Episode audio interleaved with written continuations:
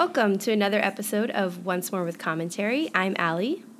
And I'm Ginny. And today we're so excited because we're starting season 2 of Buffy. I'm so excited. We're finally getting into the good stuff. All the good episodes. Yes. The show is good now, we promise. We made our way through season 1 and we survived.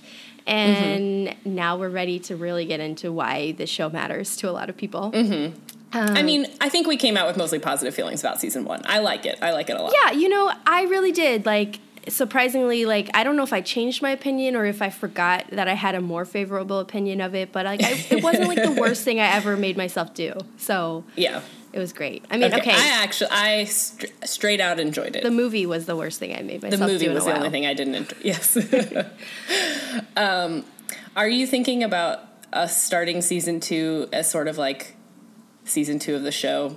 Sorry, that's an unclear way to say that. What I mean is I hope our listeners will feel like our show improves the way that Buffy improved on season 2. Yes. Well, so there's some parallels, like how we recorded all of it at once and then started releasing it, just like the show did. Yes, I was going to say that. We recorded all of season 1 in a vacuum and then released it out into the world. Mm-hmm. And like, feedback's been pretty positive. I'm pretty excited about it. From all of our close personal friends. You mean our harshest critics? Yes. Okay, yeah. Hey, my harshest critic loves it, so... That's true. Yeah, I was going to say, there's one harsh critic. Yeah, but, like, so this season we'll be doing a couple episodes in advance and then hopefully recording a little more in real time. So we won't have, like, 2-month-old references and everyone's going to, like, really wonder where we've been for, like, the last few weeks. But I guess we never really talked about why we did it that way, so... I thought it was mostly just logistics. Well, partly that, but also, like, trying to get some episodes up and ready to, because you and I have like pretty heavy travel schedules this summer. That's true. Yes. Okay. Also that. Yes. And we wanted to birth this baby into the world. We did. Yeah. I'm very excited now that it's out though. It's weird. Yeah. I have to get better of like promoting it. Like not like reluctantly telling people about it, but like telling them about it in a way that's really positive. Yeah. Yeah. I was featured in a weekly newsletter at work, so I'm doing my part. Well, there you go. Well, I think we're actually starting a weekly newsletter at work, or a monthly one, so I should ask what kind of content goes in there. We have like every week you just want a recap of our podcast, right? Yeah, absolutely. You could read it on the website. Okay, well. Yeah, so this week we're starting, obviously, with the first 2 episodes of season 2. And we've got When She Was Bad. Mm-hmm. And sorry, but I kind of feel like it should be When She Was Bitchy, but... I have things to say about that, but I'll wait a second. Yeah. You know, before we actually talk about the episode itself, I did want to just talk about the DVD menus. Oh my God. I don't think anybody else who's watching this is going to choose to watch it on DVDs like we're doing for some reason, but this is where the DVD menus like really get good. No, season 1 here's the thing. I was kind of like, I don't know why I thought this was so bad. This is just kind of like a traditional menu, but this one is terrible. So like obviously like you can watch these. I think they're on Hulu. Like you can find these online. Mm-hmm. For whatever reason, I mean, it's like, yes, I really want to use this DVD set that I bought like 10 years ago. And the upsell is like no ads, like there's none of that. But I knew the menus were bad, but like season 1 is like really misleading in that you're like, oh, these aren't as bad as I thought they were. Like I must be remembering wrong. And then you get into season 2 and there are 3 menus to even get to the play button. Yes, there are. And they're all like CGI animated graveyards. With like really loud music. Like I was watching something on Netflix the other day and I didn't realize that the DVD player on my computer was on. And I was like, what is this really dramatic music that's in the background? Like, this is really odd. And then I realized it's the stupid Buffy DVD menu. They're great, though. Although I guess the real reason that I'm watching it on DVD is because I was hoping to watch, like, commentary or any extras. Mm-hmm. But I don't know if there are any on season 2. Let's see, flipping through the book that I have, there weren't any. Well, I've got the special collection, so... Yeah, I know. You're special. There's some audio commentaries on a few episodes and special interviews with Joss Whedon, which I've learned to realize is like a 30-second clip talking about something. And then... Okay, maybe I'll have to re-explore my DVD. Designing Buffy, apparently, featurette. Ooh. Oh. Well, it's really weird how out of order they put it because...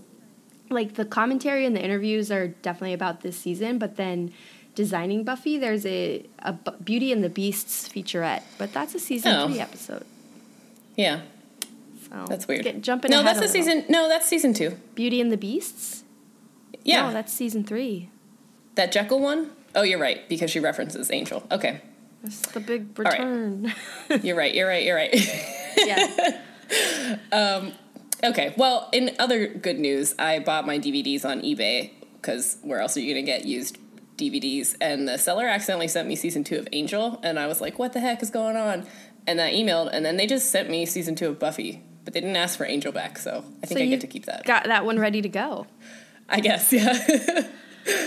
Yeah, that'll be fun if we end up doing Angel, too. Like, I need to figure out how I'm going to watch that, because I don't have that on DVD. Yeah.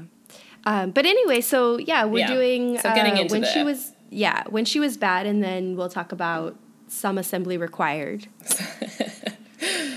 Which I, that's another one that, like, I think I remembered it a little more than I remember, like, Nightmares or... Mm-hmm. Went like Never Kill a Boy, but like, yeah, it's not, a little bit forgettable. Yeah, it's kind of your typical like second episode of like Welcome Back to This World, like nothing big is happening, just like a random like monster of the week kind of thing. Yeah, for sure. Yeah, but it's definitely way better than most of the ones like that in season 1, I thought. Yes, I mean they've definitely learned how to kind of make the monsters. I don't know if you like. I want to say like. You feel more for them, but this one was certainly like more sympathetic and scary, and also the episode was just really funny. But first we could talk about When She Was Bad. When She Was Bad, yes. Yeah. Which so okay, go ahead. Sorry, it's okay. So I'm just gonna do a little recap of the episode. Mm-hmm. Buffy's been in LA all summer staying with her dad after defeating the Master in Sunnydale. And then she's been, questionably dealing with kind of the emotional fallout of that. Meanwhile, in Sunnydale, there hasn't been any supernatural activity. They haven't seen any vampires. So Willow and Xander have just been hanging out one-on-one. Obviously, Willow still has her crush on Xander, and he's still largely oblivious. So I've got some questions about that. So Buffy comes back, and immediately another vampire shows up. And then...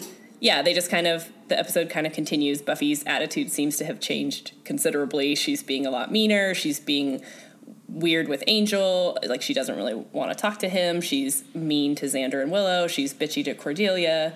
And then in the background, the Master's been killed, but the very irritating Anointed One remains for who knows what reason. So he convinces his little gang of vampires that they should go dig up the Master's bones because they can reincarnate him somehow.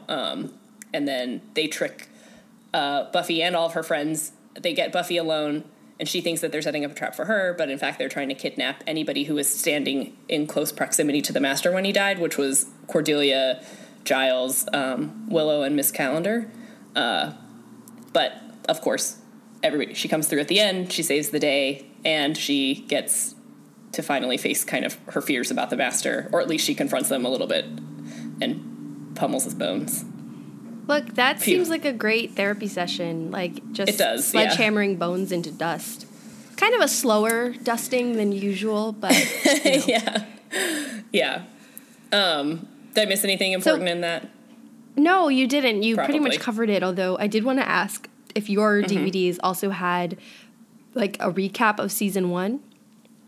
It did. Okay. Yeah. And what was interesting to me was, especially given this episode is dealing very, very prominently basically with like Buffy's essential like PTSD over dying. Like the recap was like almost entirely about the Buffy Angel like romance.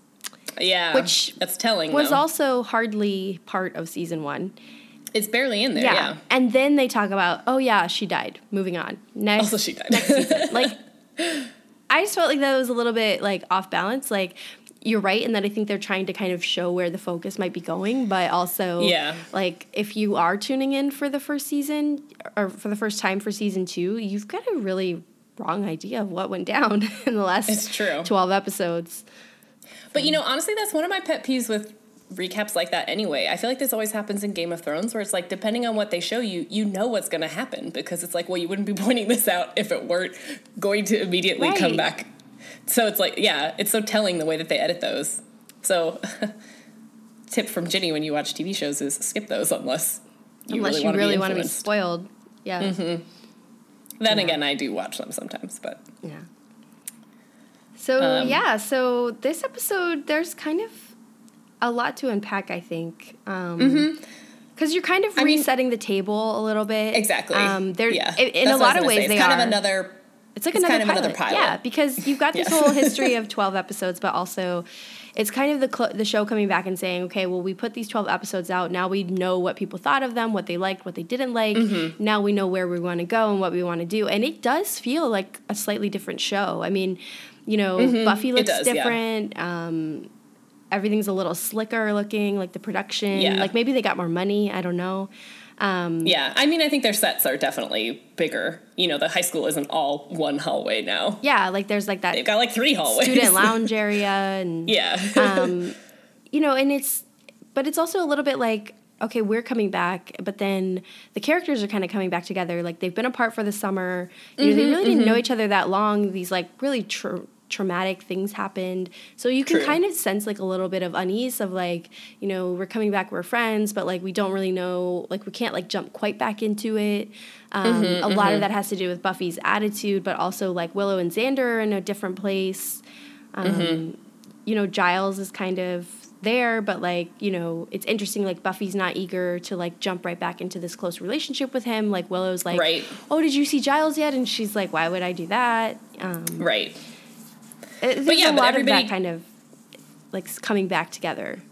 Yeah. And again, like the episode itself is clearly trying to reintroduce or just reestablish who everybody is. Like everybody, again, kind of like in the pilot, they all get their like intro shot of like where they get to say one thing that perfectly encapsulates who they are.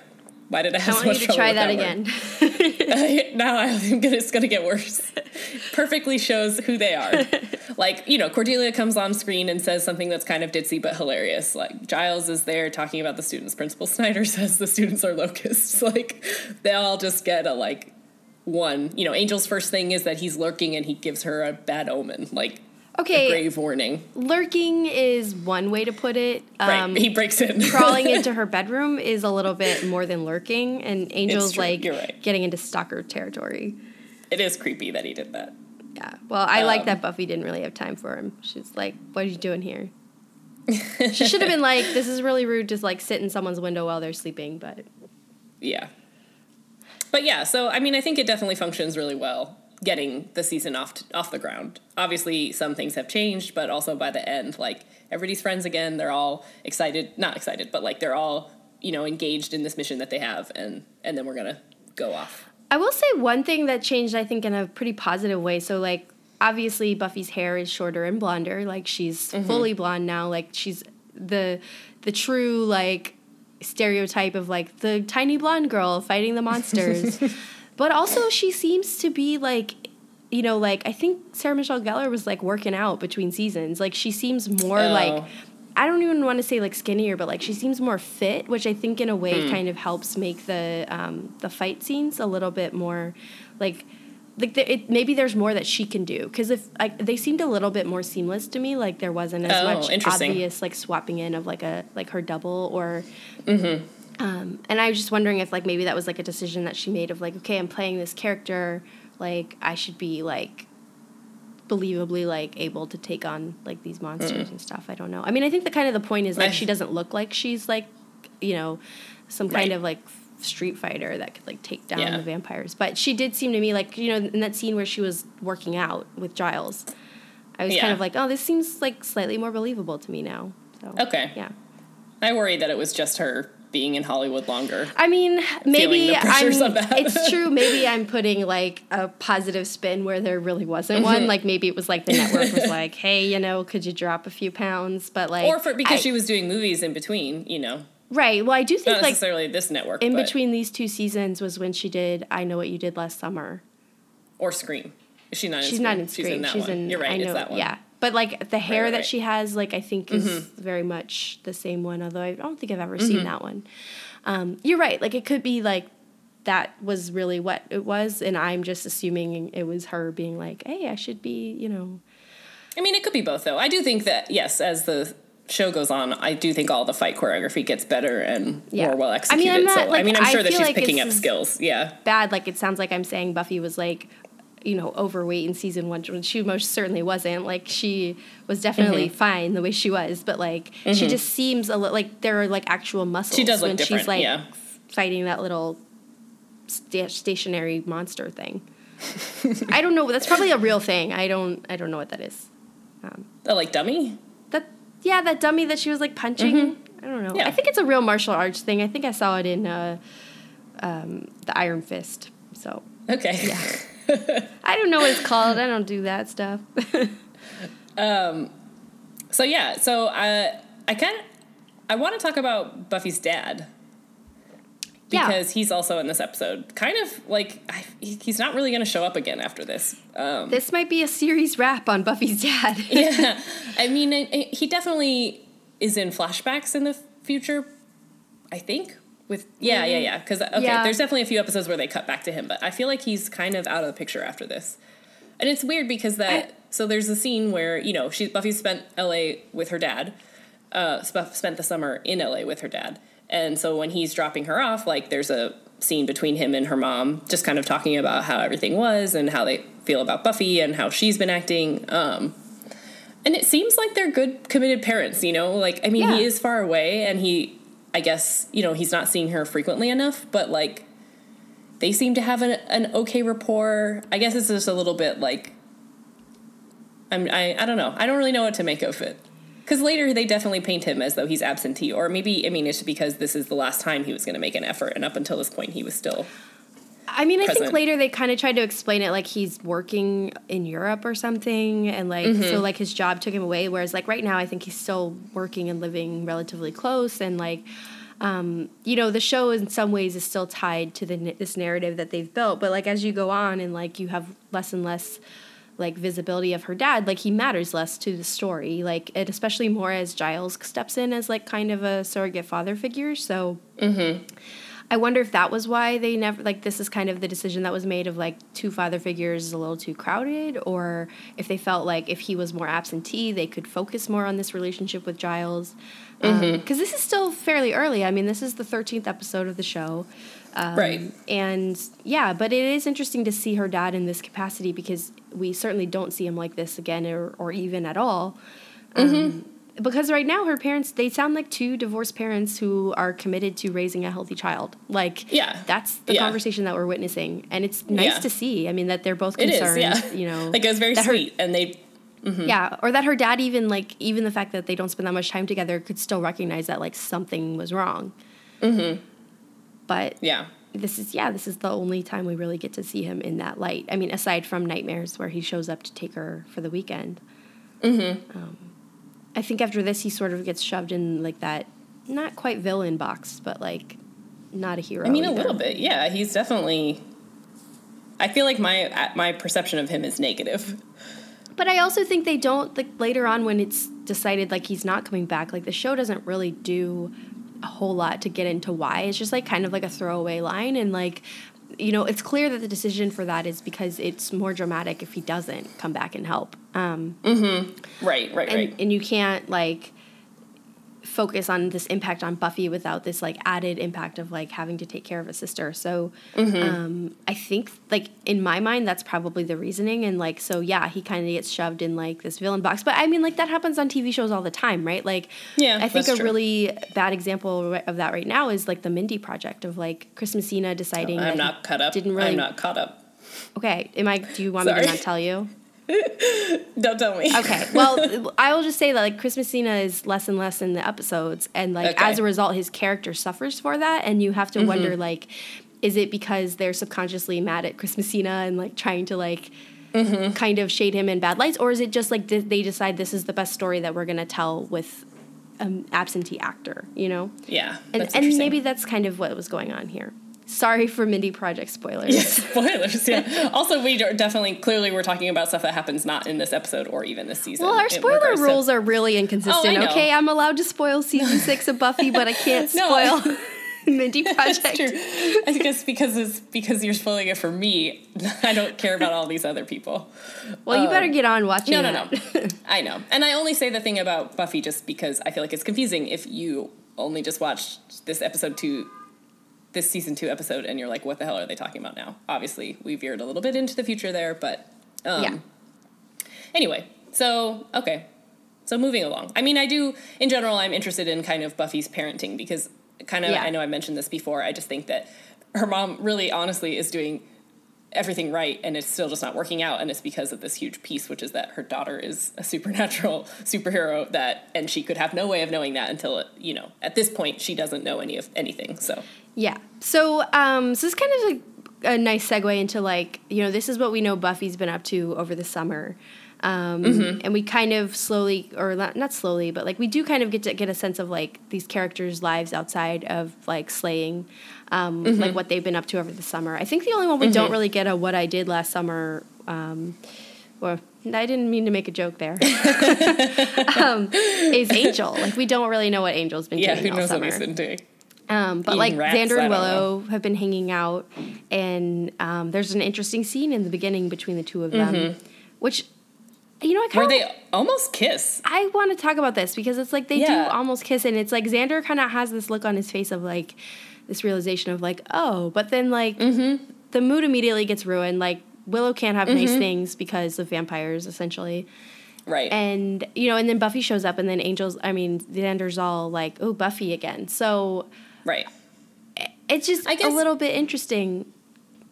It is, but I think the thing that threw me off about that is I believed that scene while it was happening, but then the rest of the episode, Xander is so unkind to Willow. In this way that's like, if you knew somebody had feelings for you. Well, she tries to recreate that scene with the ice cream, and he's kind of like, you got something on your nose. But even though he just starts pining for Buffy right in front of her. Like, up until that moment, I felt like, oh, it's an okay excuse, I guess, that he's just oblivious, that he doesn't realize this is going on. But because they came, like, it wasn't like they didn't share a look where one could extrapolate that they were thinking about kissing each other. They were, like, a centimeter away from touching lips, So it just is, it's weird to me that it's not weird, I guess. It's just more evidence in my, like, Xander is just kind of a jerk, and he should be more sensitive to his best friend, like his best friend who he's known since they were small children. He's a selfish teenage boy. Like, I honestly feel like there's nothing weird about Xander's behavior. I mean, like, this is why I guess girls come home crying from school all the time. Like, it's just like, he's not interested in, like, I mean, but at the same time, like, he is self-aware enough that, like, when Buffy's kind of, like, dancing with him, that he knows, like, this is not about him, like, and he's not, so, like, he does kind of have these varying levels, but, like, yeah, he does have this blind spot when it comes to Willow. I guess it's just interesting because, again, yes, we should definitely move on to the dance next because I have things to say about it. But well, I do want to talk about what Cordelia was up to all summer, too. Oh, okay, yes. Yeah, only because I laughed so hard at when she was talking about they were supposed to go to, like, St. Croix or something, and her parents took her to Europe, and there's, like, all these art and Tuscany, buildings. Maybe, yeah. And, like, I have a very clear memory of, like, my dad was in the army, so, like, we moved around a lot as a kid. We lived a few years in Germany, so, like, we did travel to, like, a lot of Europe. Like, you know, every weekend we were, like, packing up the car and, like, going on a road trip or, like, spring break going somewhere. And, like, Are you about to tell me that you once made this same complaint? Well, I didn't, so... okay. But because I was, like, 7, 8 years old, like, obviously, like, Claire and I, like, my sister, like, we wanted to go to, like, Euro Disney, right? Like, that to us was, like, the pinnacle of, like, travel experience. My mother, however, was like, we're going to go to Notre Dame, and, like, we're going to go see, like, every church in every, Italian city. And so one time... I don't remember who was telling, but, like, we were talking to someone about, like, how we'd been all these places, and I think we were, like, 10 years old maybe at that point, and they were like, wow, that's really impressive that, like, you've seen all that stuff, and I think it was Claire who was just like, yeah, she dragged us everywhere. And, like, Cordelia's attitude and comment about that is like, "They've been there, lady." Because like it's like obviously her was like she wants to go party on some like Caribbean island, but like she wants beaches. Yeah, but like you know the attitude is like very similar. Of like, but my parents had a culture in mind. I just wanted to go party with Mickey. Like you know. So, that made me laugh a lot because I was like, I feel like it's weird how much I identify with Cordelia. Like, yeah. Mm-hmm, she and I have some very similar life experiences. I don't know what to do with that information. It's like two things so far. Like we both had traumatic driver's ed classes and and this. So I think hopefully the comparison ends there. Yeah. Well, I mean, again, as I've said many times, like Cordelia. Every rewatch, I just love Cordelia more and more. So, like, I love everything that she says and does, I guess. I guess I wouldn't love them if she were a real person saying those things to me. But in the show, like, she's so funny and she's so interesting and she grows a lot, you know. Well, and it's funny because I feel like a lot of it is, like, Charisma Carpenter, but a lot of it is the writing that she totally can nail. Because, like, I think I recently sent you, like, a bunch of, like, screenshots of, like, various Buffy actors that popped up on Charmed because I, for whatever reason, was like, I was doing some project and I was like, I need a show on in the background. Oh, look, Charmed is on Netflix. And then I was like, just like speeding through like seasons, just trying to see like if I remembered watching all of this. And spoiler alert, Charmed is actually terrible. Like it has not aged well at all. But there's a shocking amount of Buffy characters that show up on it, one of whom was Charisma Carpenter. And I was just like, I mean, she's good, but, like, man, she was just so good as Cordelia. Like, that is, like, her defining role. And I think because she just really dialed it in from day one. Mm-hmm. And even, again, as they let her character grow, I think, unlike some of the other characters, like, I think Angel kind of has, maybe not Angel, Xander has a hard time when he gets the dramatic arcs. But I feel like she handles those a lot better in the future. Yeah. You know, and in Buffy and in Angel, when she has to... She can make that switch from comedy to like, oh, but now this is something really tragic, and I feel like she's better at kind of adapting both sides. Yeah. Also, summer plans. Miss Calendar went to Burning Man. Should surprise no one. And that might be back when it was like still so good. Douchey. Like it wasn't like this was a tech playground. Yeah, exactly. Yeah. And I guess Principal Snyder's just been plotting how to get every student out of the high school. I guess. I don't know. Okay, so we're all caught up with our characters now. So so we could talk about Buffy's horrible attitude. Buffy's horrible attitude and that terrible sexy dance. Oh, my God. I made a note to myself that Buffy comes back with, like, new clothes and new snark. Like, man, she's mean. And honestly, like, I don't know why that... I keep saying it, but, like, that dance scene, like, it sticks out in my memory. I think it's because I think I feel for that. Well, they put it in the opening credits, so. Well, first of all, exactly. It haunts me forever, and it takes forever for them to get rid of it. I'm not even sure that it ever is out. It might still be there all the way through season 7. I don't know. But, like, I think the thing that bothers me about it the most is that it gives me that, like, cringe feeling that you get when you watch, like, The Office and something awful is happening. You're like, stop doing this. But unlike The Office, it's not funny. Like, exactly, so like, there's no relief from the cringe. Yeah. It's just, like, I almost fast-forwarded through it. Like, I was just like, oh, this is so hard to watch. So I hate it. But I think, I mean... I mean, the flip side of that is, like, I hate it because it's very effective. That's exactly how everyone else in the show feels, right? Like, Willow looks crushed. Like, she does. Buffy is being just mostly of anyone about, like, this. Okay, like, obviously she's doing this to make Angel jealous. She could care less about Xander's feelings, apparently. And... poor Willow, like, who was supposed to be her best friend, like, this is the worst thing she's ever done to her. And especially from the last episode of seeing this great moment between Buffy and Willow where Buffy knows she's gonna go die and she takes the time to comfort Willow, and you're like, wow, this is like they really care about each other. And like here she's just like could not care. Like, Willow is like about to cry watching this. Xander, just to his credit, does not fall for this, looks totally pissed off. And especially when she does that horrible thing, she's like, did I ever thank you for saving my life? And then she's like, don't you wish I would? Like, oh my God. Like, that is so cruel. Cold. Like, just beyond cruel. And Buffy's not a cruel person. Like, we've seen her be kind of mean to Cordelia and, like, but, like, she can be sarcastic and she's snippy, but not, like, taunting him for his feelings for her. Yeah. Yeah. And, like, also, like, you see during the dance, like, Buffy kind of, like, rolls her eyes, like, oh, I know what I'm doing. This is, like, I'm bored with this. Like, but, like, she's so mean. It is mean. Ugh.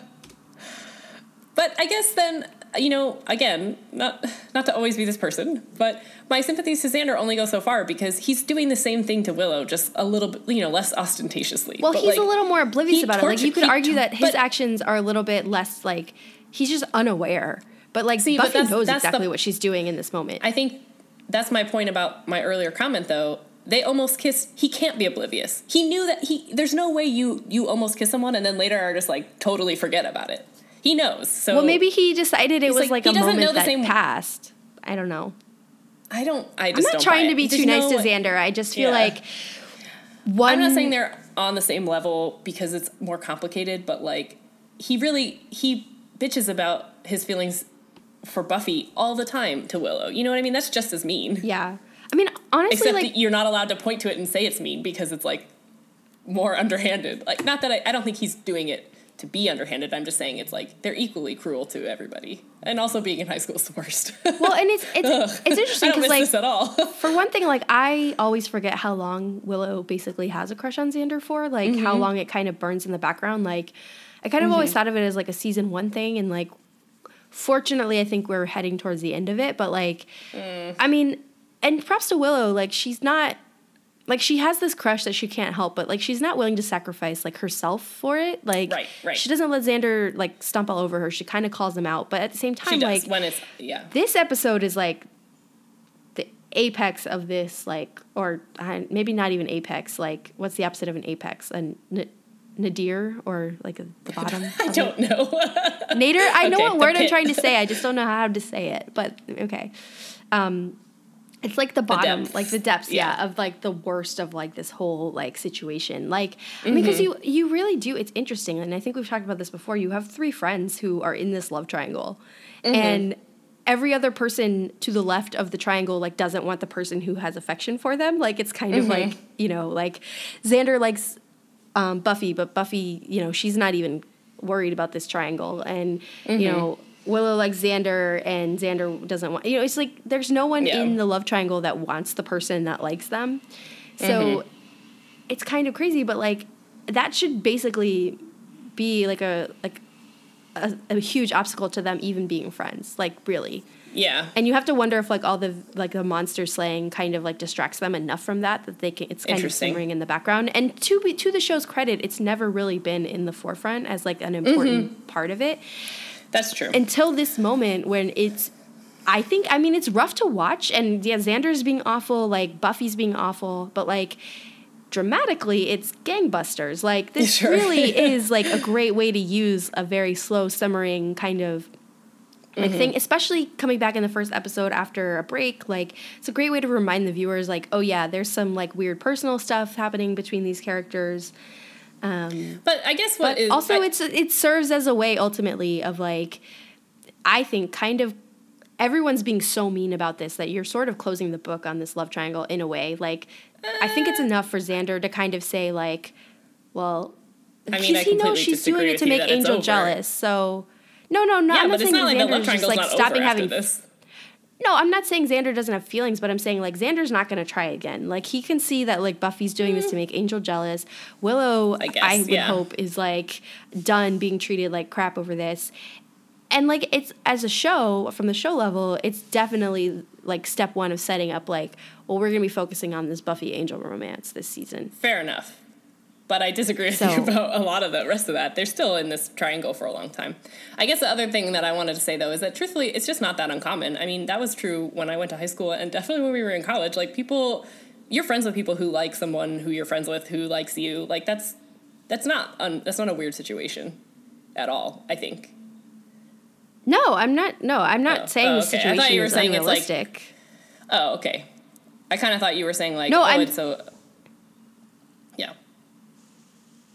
No, I'm saying, like, I totally buy the way they're doing this, but I'm saying, like, I'm not saying it's over in that, like, Xander all of a sudden doesn't have these feelings anymore. I'm saying, like, from a show perspective, from, like, the action perspective, like, Xander's, like, we're not going to get more episodes of Xander, like, actively pining after Buffy of, like, this is going to you know, like, I'm going to try to make a move on her, or, like, Willow's not, you know what I mean? Like, I feel like everyone kind of comes to this place of, like, moving on. Like, you still have these feelings in the background, but, like, from a show perspective, like, we're moving past this, like, initial triangle. Like, yes, it will impact actions in the future. Yes, like, especially at the end of this season, like, you're going to kind of see some of this, but, like, it's going to be even more in the background, I think, than it was.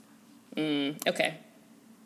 But I'm saying, from this episode, like, this particular scene, like, it's used very, very, very well.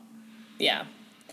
Also, God, I just, like, I keep thinking about it, and I'm like, man, like, Buffy's going to need to, like, really do some nice things in the next few episodes, because, like, I kind of hate her right now. Like, I mean, you feel bad. It's like, she's obviously hurting and suffering, but, like, God, this is, like, the ultimate of, like, do not take this out on your friends. Like, she's mean about it. Going back, though, that she's clearly suffering from post-traumatic stress.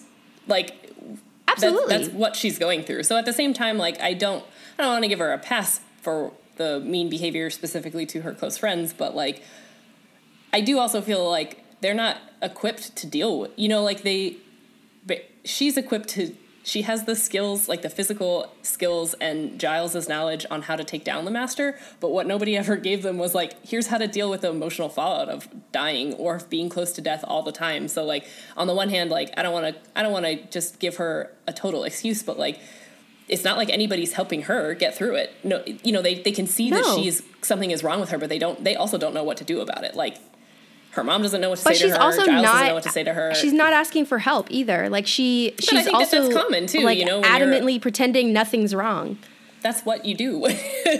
That's one of the symptoms. Well, absolutely. But, like, also at the same time, like, it's kind of one of those things of, like, people are not, like, we're seeing all of it because we're from a vantage point of, like, we know everything that's happening. But, like, think about it from a character perspective. Like, you know something's wrong with your friend, but she's telling you she's fine, like, vehemently telling you she's fine in a way that, like, maybe every moment isn't that weird. Like, it's only towards the end of the episode where they really start to realize, like, okay, something's seriously wrong. But at first it's like, okay, Buffy's being a little snarkier. She's being a little, like, her insults have a little bit more of an edge.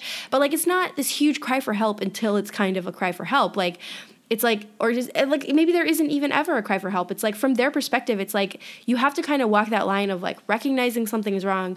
But, like, if your friend keeps telling you it's okay and I don't want to talk about it, like, you also have to kind of respect that also. So, like, we're looking at it from, like, a bird's eye view of, like, we can see all the moving pieces. So, like, it's easy to say, like, Buffy's so clearly suffering and her friends, like, don't even notice. Like, no, I guess not though, happening. I think my bigger point is that, and I didn't say this, but I think it's Giles who should know. Giles should know. He's the adult. And he's the one who's been through Watchers training. Like, he should know. Yeah, you know, but, like, he doesn't. Also, here's the thing, though. How many Watchers are trained to deal with a Slayer that died and came back to life? Like, none. No, I know. Ever. I guess. So, like, I don't think there is Watcher training for this. Well, I think even if that was a common occurrence, they wouldn't give that kind of training because they don't care. As we'll find out, they don't care at all about the Slayers as people. They only care about them as tools. But right, but, like, I don't think I don't blame Giles for not knowing how to deal with this because, like, this isn't a situation that he's. I guess what I do blame them for is at the end of the episode, they're all like, well, this is great how we learned how much Buffy ruined that plan and we almost all died because of her. Like, that's not fair at all. At the end, and, like, Xander gives her this, like, if something happens to Willow, I'm going to kill you thing, which is, like, absolutely ludicrous. Like, get out of here, Xander. Like, they set a trap for her and she fell for it. But, like, you can't, she didn't, like, she wasn't at home painting her nails, ignoring you guys. She was, like, trying to do this thing. Admittedly, like, her heart wasn't totally in it, but, like, it's a weird attitude where it's like, I think the one thing that they should be mad about is this. I think Xander said that because they told her not to go because it was a trap, but she decided that she was the Slayer and their opinion didn't matter. Yeah, but it doesn't matter. Like, it was a trap no matter what. And, like, if she had not gone and been there, then, like, maybe it wouldn't have happened. Like, yes, it's a little bit unfair, but also there's a certain element of truth to it where, you know, they're arguing with her, like, this is very clearly a trap. Why are you doing this? And she's just deciding that they don't matter, that their opinions are irrelevant because they're not the Slayer. And she's really cruel when she tells them this. So, like, yeah, Xander's pissed. Like, she is cruel. No one here in this episode is in the right. Okay. I feel like, but I guess my point is, again, kind of going through all of this, that Buffy is in a singular position. She's the only one who can truly know what she's gone through, even though, you know, as the seasons go on, they're all going to be very close to her. But repeatedly, this is a thing that happens more than once, where she's she is usually right about these things. Her instincts are almost never wrong. This is actually probably the only time when she goes and does a thing and is wrong about it. So it's like she's not wrong to try and trust herself to know if that's what she should do or not. So it's not fair for them to put all of this on her. The one thing that they should be mad about is the dance, and they're mad about everything else, which is like, do you not understand that we're fighting demons and that they're tricky? Like, I don't buy it. I feel like that's, and also I don't think anyone's isn't on their, sorry, go ahead. Well, isn't that Giles' whole role is to orchestrate these things? So shouldn't they be blaming Giles? He's the one who misinterpreted the text. He's the one who didn't figure out what was going on until it was too late. That is his role. He's supposed to help her. Yeah, but also Giles is currently unconscious, captured by vampires. So, he did suffer some consequences for this already. I know, but I guess I'm just saying, again, at the end, they're all like, well, Buffy sure ruined that. But, they all ruined it. They all didn't know what they were doing. No, and they pin it on her. I mean, Xander's the only one actively blaming her. Everyone else is unconscious. No, because when she has a little, catch-up with Giles at the end about, how wrong everything went, he's like, yeah. He kind of doesn't, say, yeah, you know, mistakes are going to happen. He's kind of like, no. I mean, anyway. I don't think everyone's on their best behavior in this episode, and I kind of feel like everyone suffers for that in this episode, and I think... Yeah. I'm happy with how it resolves. Obviously... That's true. But I hate Xander threatening her as though he's done something different. It's just, again, kind of this whole, his season one attitude of, Xander's Buffy, awful. We know this. Can't take care of herself. Oh, okay. Well, but when you argue back, I think you're defending him. Well, I am slightly defending him because I think, he's awful, but he also is partly right. But, he could go about it in a better way. But, I also at this point kind of feel like...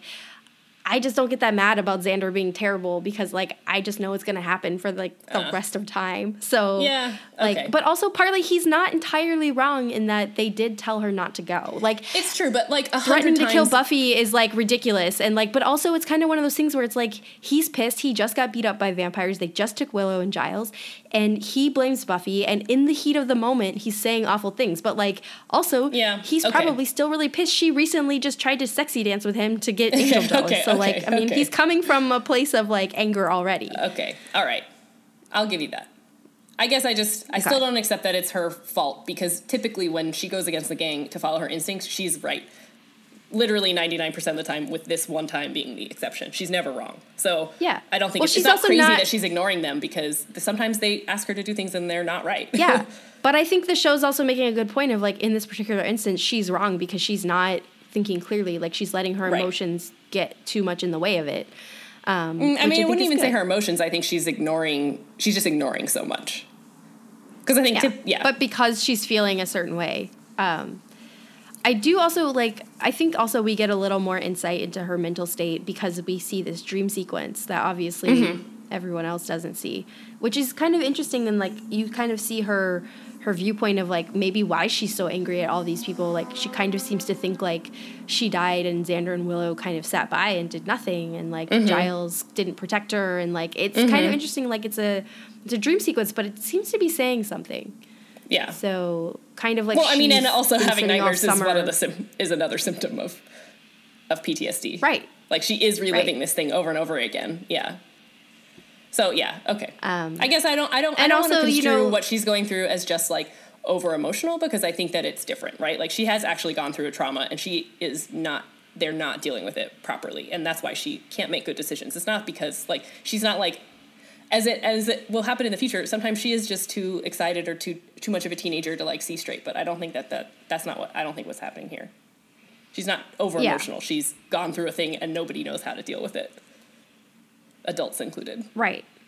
No, I mean, yeah. I mean, I do kind of like that she lashes out at Giles for this whole thing being his fault because did he really think burying bones in consecrated ground is going to be enough? Yeah. That's a great point. I guess what I'm trying to say is everything is Giles' fault. Why didn't they pummel the bones to crisp in the beginning? Let's stop arguing about Buffy and Xander. It's Giles' fault. It's Giles' fault. Giles, you're the adult in this situation. I do think we should really move on because... Well, we should. I did want to kind of mention that this episode, in addition to being really awkward and dark a little bit, is also really funny. It is, yeah. Xander does have some wonderful... He does. I did write down a note about, like, Xander is pretty funny, at least often. I think maybe we could say Buffy's being a bitka. That's fine. Yeah. Also, I looked up, because this has always bothered me, that name of this episode, When She Was Bad. It, like, you know, usually the episodes are named after, they're like, it's a saying or it's a phrase or it's a clear reference to something, and this one always just stood out to me. It's like, what the hell does that mean? But I finally looked it up, and there is a movie from the 70s by the same name that's about a stay-at-home mom who's, like, so stressed out that she starts abusing her daughter, and then, like, her family and friends and counselors have to, like, help her recover. So, mystery solved. It's so clear. Yeah. Also, I read a piece of trivia online that in the scenes that weren't actual flashbacks to things that had been filmed in season one, David Boreanaz was the one playing the Master. Really? Like, I guess in the nightmare sequences then. Or like the in one makeup? In the graveyard. Mm-hmm. So, like, in that dream sequence? Yeah. I'll have to go back and look at it closer. I didn't verify that piece of trivia, but it was on the Buffy wiki, so, you know. Huh. Well, that's kind of cool. Mm-hmm. Because they're like, well, you've already got half the makeup on. Let's just finish. So that was one quick question I had. Was Angel a series regular in season one? No, he wasn't. Yeah, he is now. That's new. So, mm-hmm. In the credits and everything. Yeah, that kind of gave me pause. I was like, I don't remember him being in the credits. Also, he's looking a little less bumpy when he vamps out. So we've got our evolution of the vampire look. Yeah. Yeah. Also, I would just want to note on the, I think, pretty stark improvement on his acting skills from season one to even the first episode in this one. It's like, he seems to have focused a little bit and gotten much better. Maybe he took some classes over the summer. That's what Angel was doing this whole time. He was taking acting classes. No, but I think that's the real thing, though. David Boreanaz, you know, he didn't really have much experience at all when they cast him, and he was still taking classes. So I don't think it's not a coincidence that he got better. He was working at it. Yeah, I do. Okay, so I want to just say definitively that, like, for me, winner of this episode is Cordelia. Like, same. She's always the one from the beginning calling out Buffy's attitude. Oh, totally. Like, recognizing, mm-hmm. like, essentially, like, she's like, hey, like, I thought I had the monopoly on this. Like, what mm-hmm. are you doing? You're going to ruin your friendships. Like, and it's interesting, like, you do see this continuing of, like, you know, 2 episodes ago, Cordelia kind of joined the little monster club, but she's not mm-hmm. really letting herself be friends with them. Mm-hmm. But then she's still kind of holding herself apart from them, but, like, she does kind of come up to them and talk to them, and she's like, hey, do you kill any monsters? And, like... But also she's close enough, but yet far enough out that, like, she's like, look, you need to, like, check yourself. Like, you're going to ruin these friendships that you have. Yeah. Yeah. Not that I care about them, but, like, you know, you better, like, you know, stop acting like this. And, like, she's kind of like the voice of reason in this episode. Yeah. Well, and I think that goes back to things that I was saying in season one, is that I think Cordelia is really observant. She does know what's going on. Again, how much of it she's been ignoring and how much of it she's just learned to deal with, you know, in terms of, like, all the supernatural stuff is maybe an open question, but, like, pretty early on, it's clear that she knows, she's paying attention to everything. So, yeah, I think that's, like, she's more intuitive than the rest of Buffy's friends, and that, like, I think partly it's because she's not so close to it, but I think that is a thing that Cordelia is and continues to be good at, is, like, she's intuitive about what people are thinking and feeling. Like, she knows that something's wrong. Yeah, and she's now paying more attention to this particular group of friends than she probably mm-hmm. was doing before. Well, and but she doesn't I like have this the... because it's a really organic evolution of, like, how Cordelia kind of comes into this group of people. Yeah, I agree. Okay, episode 2. Okay, so... Yes, we did talk a little bit. We'll speed through episode 2, though. There's not much to say. There's a lot to unpack in that first episode and a little mm-hmm. less going on in this one. So, you know, that's a good thing. So some assembly required. So there's not a whole lot going on in this episode. I mean, you kind of get a little bit of, like, Buffy and Angel dancing around this romance that they've got. Mm-hmm. Like, Angel's acting very jealous. I do like the continuation from the last episode, though, because he's acting jealous because of this dance that she did with Xander. Yeah. Like, and they bring it up. Yeah, and they bring it up. Like, Willow brings it up, too. Like, Buffy's mm-hmm. still, like, she's not allowed to just get away with that behavior. Like, mm-hmm. yes, they understand why she was acting that way. They, like, forgive her, but also, like, there are consequences for what she did. Yeah. And one of those is that Angel is acting really jealous. But the main thing that's happening is dead bodies are... being taken from graves. Ugh. And it turns out that certain parts are being kept, but other ones are just being thrown in dumpsters. And, you know, the first, of course, this is Sunnydale, so they're thinking flesh-eating demon or zombies. But it turns out to be two students in the high school just trying to assemble the Bride of Frankenstein, essentially. Which, and I don't know that they ever really point this out if they're able to do that because it's Sunnydale. Or if there's actual science that they're doing. Like, that's a little unclear. I want to talk about that later. Yeah. So. Okay. So, but they're doing this because the brother of one of these amateur scientists was killed in a sky, like some kind of accident, bungee jumping, or I don't know what they said. Maybe just like car wreck or something. I don't know. I don't remember how he died, but he died a few years ago. Their mom's really upset over it still. And like, turns out, like, he brought his brother back to life, and now the brother's getting lonely and wants a lady. So they're trying to build the perfect girlfriend for him, and they settle on Cordelia's head. They all kind of figure out what's going on and try to, you know, warn Cordelia, but Cordelia ends up getting kidnapped, and then Buffy has to rescue her from basically decapitation and surgery and reanimation on the body of this patchwork thing. And yeah, that's pretty much it. They save the day. Giles and Miss Calendar go on their first date. Yep, to a football game. To a football game. Yep, and Xander and Willow crash it, of course. Yeah, but there's really, like, that's basically it. So there's not a whole lot that really happens in this one. Kind of a nice breather. It is. And so I think, point number one, kind of like we touched on before, this is clearly kind of more of a filler episode. There's not much in the way of season arc or like season development that happens in it, but except for the romance element. Oh, fair enough. And Angel and Buffy, I think, kind of continuing, beginning their relationship. But unlike some of those more forgettable episodes in season one, like Never Kill a Boy on the First Date or I, Robot You, Jane, like, or Teacher's Pet, this one is like, it's totally watchable. It was still funny. It was still cohesive. You know, it was just a lot better. They just have clearly figured out a lot in terms of the show, I think. Well, I feel like the villain is it's like a 3-part villain here. We've got 3 people. But the monster, like, who's this reanimated dead guy, like, you know, it's interesting that you feel bad for him. Like, I mean, this is a whole Frankenstein story of, like, the Frankenstein monster. Like, it's a sad, tragic figure. So, you kind of, like, except then he attempts murder, and that's, you know,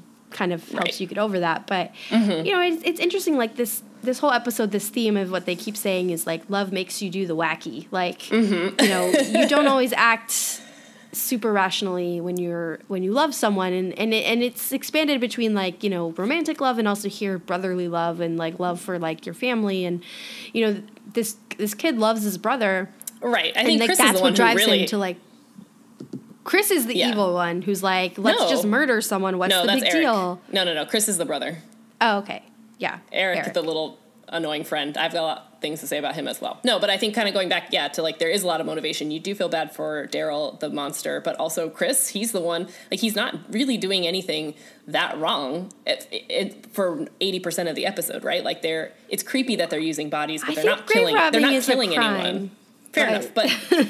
But you know what I mean, though. Like he has no evil motivations. He only brought his brother back because he loved him and because his mother doesn't, you know, their mother doesn't love Chris. She only loved Daryl, or at least appears to. So it's I like think she loves him, but I think she's like one of these parents who like tragically lost a child and like can't focus on the kid that's living.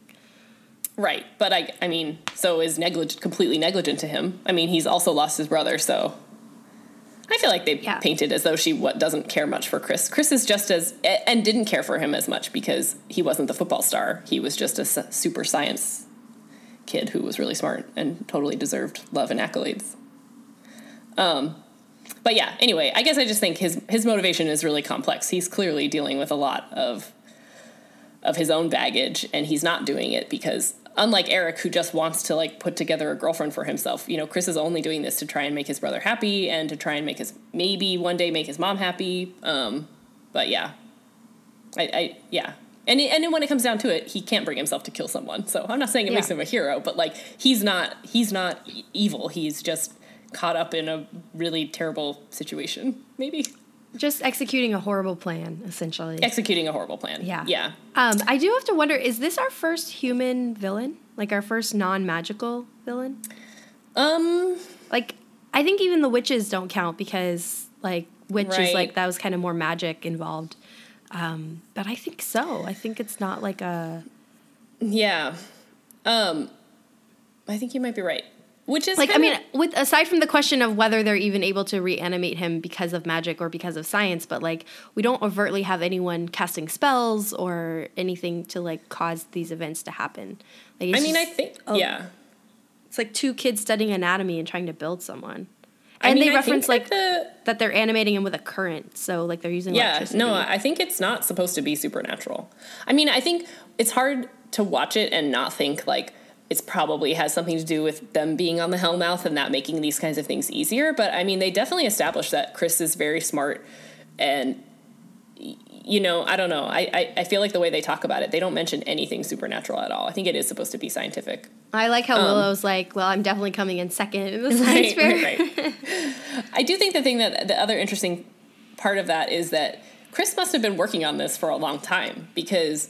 Yeah. They make it clear that you can only reanimate the body within a very short time frame. So for his brother to have died and him to have done it, he would have already had to have a lot of this stuff worked out.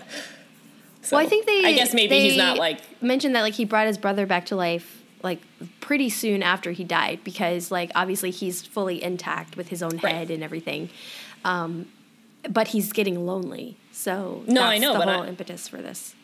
Oh, I know that, but I'm trying to say that Chris had to have been working on reanimating bodies well before his brother died because he couldn't have figured that all out in the short time that he had to reanimate him. Possibly. But, yeah. Ugh.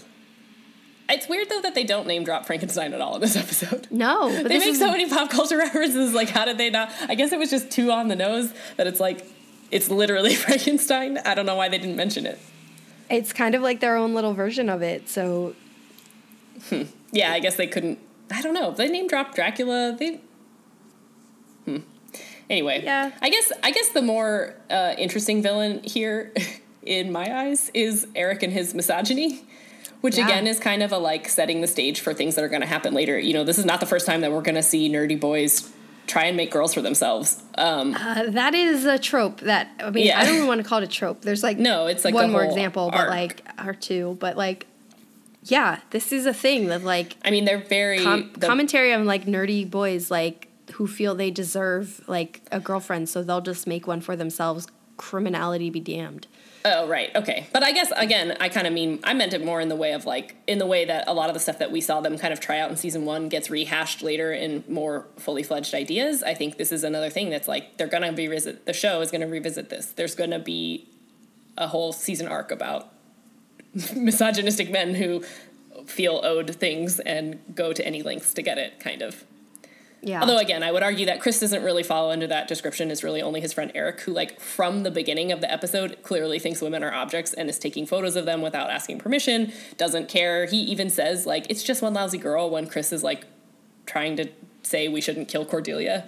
Like, he really has no... compass whatsoever. Like, well, his moral, like, shading here, like, you know, that it's a wash because you kill someone to create someone, like, that there's, like, you're basically karmic neutral, like... I think that's the veneer he's putting on it for Chris. I don't think that's what he believes. No, he just doesn't care that he's killing a girl. Care. Yeah, yeah, because it's a girl. Yeah. Ugh.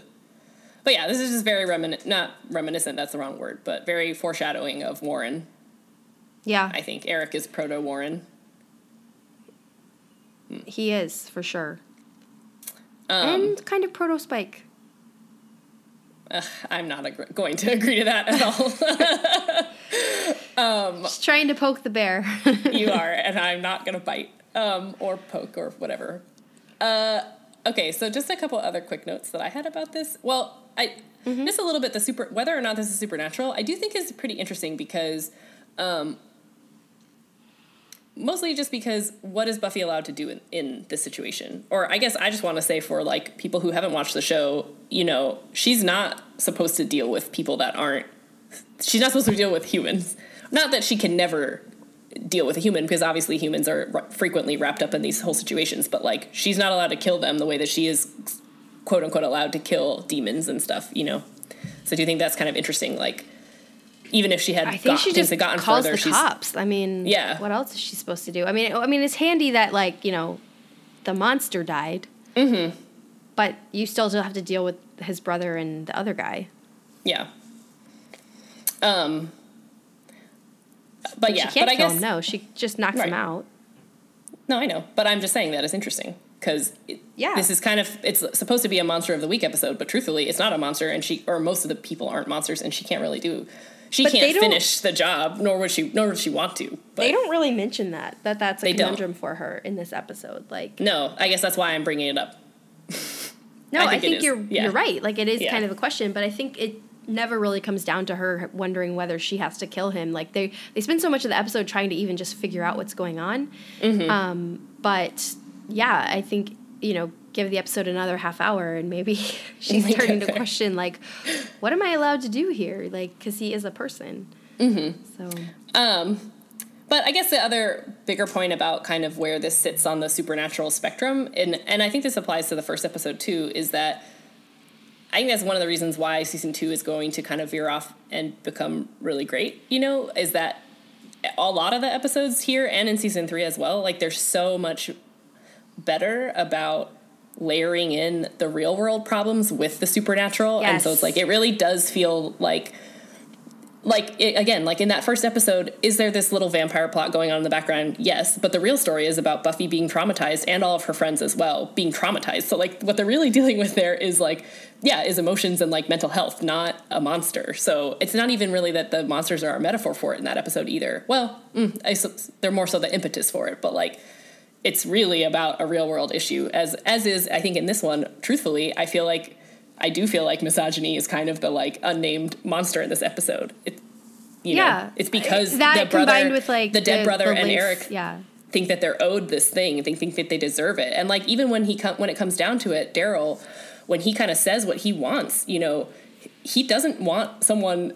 The way that he describes it, it's not even like he's like, oh, I just really need to feel loved. He's like, his plan for her is to, like, lock her up in isolation with him. You know, like, it's not. He doesn't want something, like, well-rounded and happy. He just, like, literally doesn't want to be alone. Like, it's not even, like, he's not seeking love. Having his brother build him a sex toy. Yeah, yeah. So, okay. So those are that's how I'm tying these two episodes together. I do think that they are, and I was going to say that, what's unique about these episodes is how little supernatural is involved. But I think that that's not unique to these at all. It's going to be true for a lot of this season. No, they've certainly learned how it works to do the metaphor and how it doesn't. And I think, mm-hmm. you know, we've seen some bad examples and, you know, towards the end of the last season started to see them kind of, like, figure this out. And parts of why seasons 2 and 3 are so good is because, you know, the high school metaphor works in a way that the real world sometimes did but didn't always. Mm-hmm. And but they've really, like, they're getting very specific about, like, what we're actually focusing on from episode to episode and, like, mm-hmm. tying it in really clever ways. And it's just, yeah, like, it's fun to watch, like, really good writing, like, figure itself out. So yeah. I think we're starting to see the beginning of that. I mean, we're talking about an episode that, like, we just said was, like, you know, a few minutes ago, like, maybe, like, a throwaway episode, like, mm-hmm. kind of self-contained. But, like, yeah, there's still a lot to, like, I think there's a lot to here, like, yeah. Well, yeah, but there's a lot to applaud about, like, the success of, like, using this, like, metaphor of, like, sure, they're stealing heavily from Frankenstein, but mm-hmm. Fair enough, yeah. But also kind of adding some modern day themes to it too. Mm-hmm. So yeah, no, I think these are two pretty strong episodes. Yeah. So, so just a couple other age-related trivia notes. Is that, okay. So in this episode, you know, Giles goes on his date with Miss Calendar, and also, P.S., I have such a hard time not saying Miss Calendar. I always want to call her a Calendar, and then I think I, like, overcorrect. Like, her name's not Calendar, like a calendar, but it totally is. Is it? I think it is, yeah. No, it is, but I always want to say colander, like what you rinse vegetables in. I just have a hard time getting it out correctly for some reason. I don't really know why. But yeah, so she, you know, they make a joke about how, like, well, obviously she's the one that Giles is interested in because she's the only person in his age bracket. But, like, that actress is definitely not in his age bracket. She's the same age as Cordelia. And she's only a couple years older than Willow and Buffy. age bracket in the universe of the show. Right. But it's just like, it's funny. But even looking at her, it's like, she does look pretty young, you know. I think they dress her a little bit, age her a little bit with like her makeup, but mostly it's just kind of funny. Also, I looked it up, and that actress, it used to be a dancer for Prince. Yes. That I didn't know. Yeah. But I love Miss Calendar. But anyway, she's the same age as Cordelia. So. Well, I mean, Cordelia is like Charisma Carpenter is definitely like she's pushing the limits of like believability of like, you know, being in high school, but true. I'm used to that with teen shows. Exactly. But the other thing is that people think I look 18 because I'm the same age now as all these actors playing teenagers on TV. Yes. But yeah, but this is also the episode where we find out how old Angel is. Or at least he's stated it clearly. He said that he's 241. Yeah, we do. That's not really trivia about the background. That's just a thing that's happening in the foreground. Well, I think we're starting to get more Angel as Angel, like not as a potential enemy or like a, we don't know how we're supposed to treat you. Like, you know, it's kind of unsaid, but like he's sort of quietly, like in the last episode of season one, you know, he showed up to help and like proved himself like helpful and valuable and like a good source of information. And, you know, he and Giles kind of had this moment where they're working together.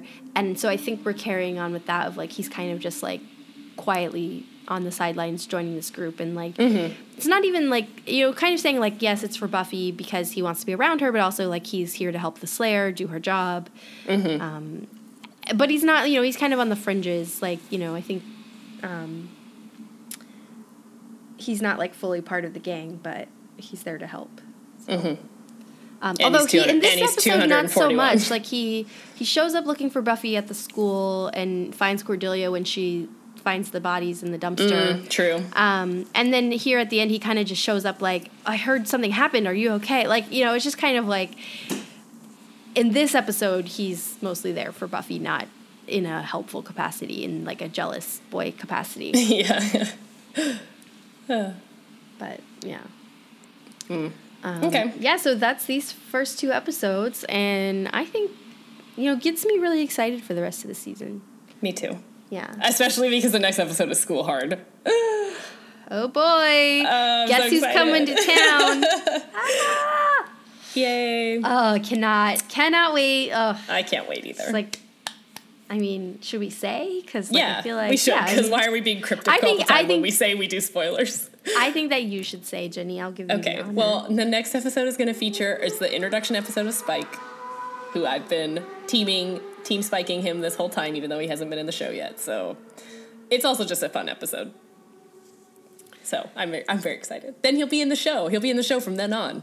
Maybe not 100% consistently, but he's going to be there for a while. And I think we're almost done with the Anointed One's arc as well, which is exciting. Yes. Although we won't get to see him in his cool little turtleneck anymore. No, I will not miss him even for a second. He ended that episode by being like, I hate this girl. And I was like, good, because I hate you too. Like, why do you get the tag? Like, that's like... Why did he? Beyond your pay grade. Ugh. Yeah. Cool. So, yeah, we've got School Hard and then also Inca Mummy Girl, which is... I think a pretty... good Monster of the Week one in its own right, and also we get to meet another character that comes to stay for a while, so that's exciting. Oh. Yeah, we'll let that one be a surprise. Okay. I think, I'd have to think about it. Anyone watching will figure that one out. Yeah. Oh, I know who it is. Okay. Yeah. Okay. You know. Great. Yeah, cool. So have you, in the 1 or 2 weeks since we've last been... on the air, have you discovered any new cool pop culture that you want to share? I do. And this was one I wanted to say last time, actually, so it's not a new discovery for me. But what does that matter to anybody here who hasn't heard me talk about it? I just caught up, and this is at the recommendation of one of my friends, I caught up on Superstore, the show that's on NBC with America Ferrera. Okay. I've heard good things about that. It's good. It's very good. It's got that traditional, like, the first season is short, and it's, you know, has some hits and some misses, but by the end of the second season, I'm really excited to watch it. It's got renewed for season 3. That's going to come out. Comedy schedule, I think. Yeah, and it's very, you know, it's comedy to really get going. Yeah, exactly. It's not, I don't think Michael Schur is involved in all, but it's at all, but it's that very like NBC kind of workplace style Parks and Rec, you know, Brooklyn Nine-Nine feel to it, even though it's in a different setting and with different characters. Although one of the guys, I don't know why I call him a kid, one of the guys from Parks and Rec who plays one of the animal control guys, like the two guys that are always stoned, he's one of the main characters and he's super hilarious. And America Ferrera is good. And then it also stars the guy from Mad Men who cut off his nipple and mailed it to Peggy. That very, he's like very, one of the writers. One of the writers. Yeah, yeah. I know who you're talking about. I'm sorry. I forget his name. I forget his name too, but he was briefly on a sitcom with, right, or I don't know if you would even call it a sitcom, but with the girl who played the mother on How I Met Your Mother. Yeah, yeah. Yeah. So he got a new role in this, and he's really funny. Everybody's really funny, and it's like, you know, it's charming. It's totally got that, like, everybody seems to really like each other, and it's a good ensemble cast, and it's also, like, in a setting that you don't see a lot on TV. You know, like, they work in basically a Walmart, and they deal with, not always realistically, but they, like, deal with the kind of everyday things that happen there, and also just the interstitials between, as they transition from scene to scene, are always just customers doing, like, really weird things in the store, and they're hilarious. And they're also, like, I'm sure that somebody worked in a retail store and is like, these are all things that really happened. Speaking of NBC comedies, have you watched any of Great News? No, I haven't even heard of that. Oh, really? It's Tracy Wickfield is the creator of it, but I think Tina Fey might be producing it. And oh, okay. She used to write on 30 Rock, and she wrote for the Mindy Project, and it's like this show about like a newsroom. It's like kind of wacky humor. Like I think I vaguely knew that a little bit. Yeah, I knew that Tina Fey had some other project, but I didn't know that was it. You've been watching it? Well, I have. It's, you know, it's a comedy, so it takes time to get going, and it's like it has its moments that are funny, but it's also kind of one of those things where I just kind of put it on and go about whatever I'm doing. It has an actress from Love that I talked about a few weeks ago, who was pretty funny on that show, and she's like the main character on this one. Okay. And it has like this British guy that I cannot place him. I want to say he might have been in Undeclared, but I really need to check that because I don't know why else he would look familiar. I haven't watched that in forever, so I really don't know if it's the right guy.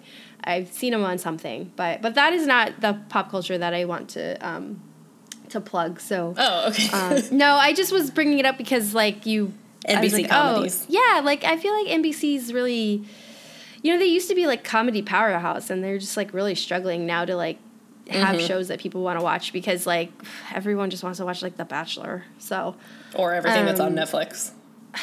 Yeah, or ABC's doing okay, I guess, but anyway, so what is your thing? Talk about non-Shonda shows. But, so this is a show that I got, it's on Netflix. I got into it a couple years ago and just like never came back to it for some reason. But I started watching again, and that's Chef's Table. And it's, you mentioned that before. You know, they follow like a high-profile chef around, talk about how they got into cooking and their restaurant. And it's interesting because like I'm pretty into like food and cooking, but like the chefs that they're talking to, like these fine dining chefs, like it's really not a style of eating that I'm into. Like it's very composed, very, to me, like I get they all think they're trying to like do the best thing with the best ingredients and like the purest distillation. But like I look at these plates and I'm just like, no, this looks completely artificial. And like, I don't really want to eat this. And like, why are you putting caviar on everything? Like how boring. But like, but at the same time, like these episodes to me are like riveting, like talking about the process of like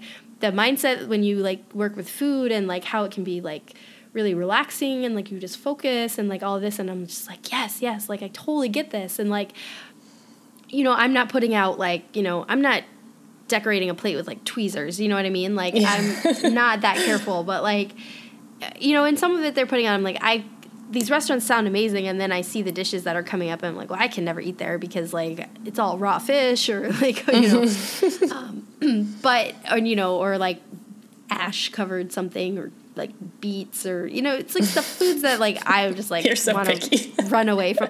I mean, but I also wonder, like, if I went to one of these restaurants, would I just kind of put that aside and just go for it. But I don't know. It would be really embarrassing to go into one of these restaurants and start gagging on a piece of raw fish. So not to mention a huge waste of money. But it's really interesting to, like, because they all come from, like, different backgrounds. Like, I'm still on season 1, so, like, there's been an Italian chef and a couple American ones and a Japanese-American female chef, which was really interesting. And, you know, an Argentinian chef and, like, you know, just, like, where they all kind of come from, and, like, they all seem to be told at one point or another, like, you're not very good at this, or, I don't know, it's just, like, a really interesting character study, and also kind of looking at, like, what's considered great in the world of food, and kind of the arbitrary nature of, like, how these decisions are being made, at least to me, that's what I'm taking from it, so, I don't know, it's really fascinating. Like, I would say if you're into food and cooking and or any interest in, like, restaurants around the world and what's happening, like, it's worth checking out. It's also, like, a very calming show to watch. You know? Like, in the way that documentaries often are. Like, it's just very, like, It's actually kind of hard to watch late at night because I just, like, fall asleep. So I would recommend that. Okay. You're also making me really hungry. Yes. I'm actually starving. So on that note. Yeah. All right. Well, we'll be back next week. And I'm still a solid Team Spike, and I can't wait for him to be in next week's episode.